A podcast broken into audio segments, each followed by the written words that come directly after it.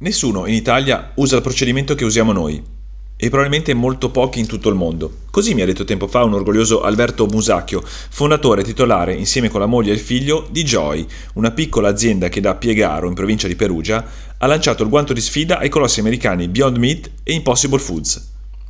Sì, perché anche Musacchio e la sua famiglia hanno deciso di puntare sulla cosiddetta non carne, l'alternativa a base vegetale a bistecche, hamburger, pollo e così via.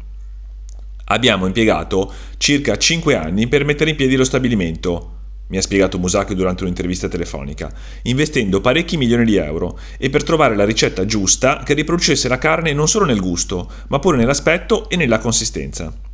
Ancora, alla fine del 2019 siamo arrivati sul mercato con i nostri dadini di pancetta, straccetti di pollo e spezzatino di manzo. Tutto plant-based ovviamente.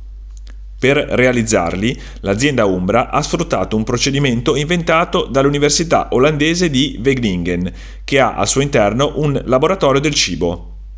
Non aggiungiamo alcuna sostanza agli ingredienti vegetali che compongono i nostri prodotti, ha sottolineato Musacchio. Usiamo farine molto ricche di proteine su cui facciamo lavorare i nostri macchinari sino a ottenere filamenti che hanno la stessa consistenza della carne. Il processo si chiama High Moisture Wet Extrusion. Quello che gli chiedo dopo è il tormentone di tutti i produttori di meat alternatives arrivati sul mercato nell'ultimo anno. Che cosa c'è dentro? Quali sono gli ingredienti? Sono gli stessi per tutti, mi ha chiarito Musacchio. Farina di soia, olio di girasole, sale, aromi naturali. Ad alcuni aggiungiamo anche estratti di lievito. Tutti sono senza glutine.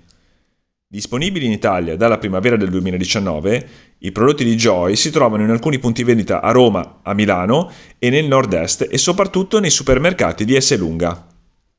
Inoltre, l'azienda ha avviato i contatti con i genovesi di Sogegros, il gruppo che controlla i supermercati Basco ed Ecom, che ha evidentemente fiutato il business della non carne, perché è stato il primo in Italia a portare sugli scaffali dei market i Beyond Burger.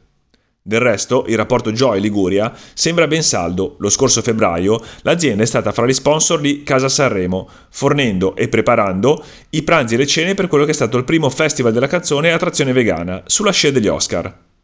Sì, ma qual è il prezzo di questi prodotti? Non è basso, ma comunque più basso di quello dei rivali made in America, perché una confezione da 165 grammi di straccetti di pollo costa in media 3,5 euro. Però, ha voluto precisare Musacchio, diversamente dagli altri, diversamente dai burger, che più che prepararli in padella sulla piastra non puoi fare, sono più versatili, si possono usare anche per creare ricette della tradizione italiana e internazionale, eppure molti fra i sughi più noti, come il ragù o la carbonara, però a base vegetale.